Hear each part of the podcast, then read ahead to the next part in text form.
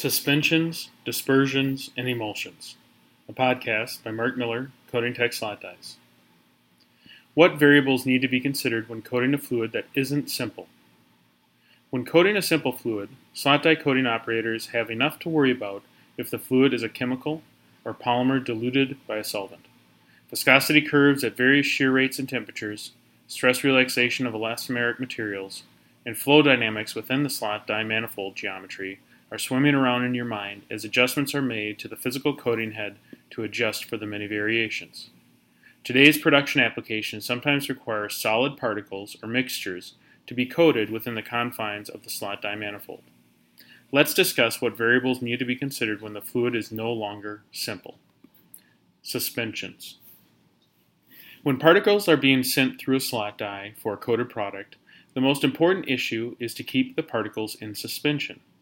This concern works against the design of the slot die, as the internal manifold is designed to place the fluid on the substrate at a consistent velocity at the exit of the coating head.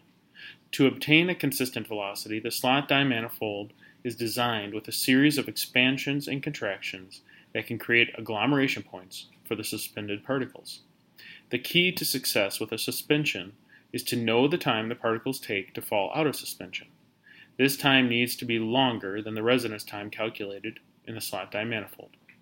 This manifold residence time can be obtained from the slot die manufacturer. Dispersions. Suspensions are actually a subset of dispersions, but there are some important differences. In a suspension for fluid coating, the solid particle is floating in the fluid but maintains the solid state that allows for separation, such as clay particles in alcohol. In a dispersion, the solid may be more difficult to separate, such as sugar in water. While the sugar could be chemically extracted from the water, we have less concern about the solids dispersed in the fluid than we do with suspensions. The key with dispersions is to verify that the initial mixing has occurred and is stable. Emulsions. Yet another subset of dispersions is an emulsion or liquid liquid mixture.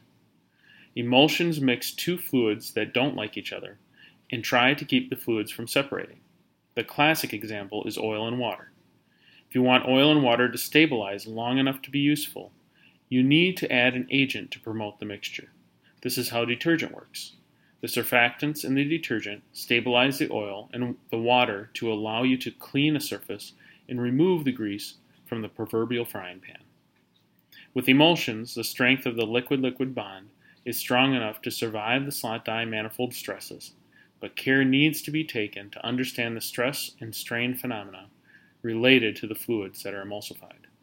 Whether your head was swimming with data and charts before or not, I hope this breakdown of fluid systems has calmed the waters and provided you with a clear vision for improved coating performance.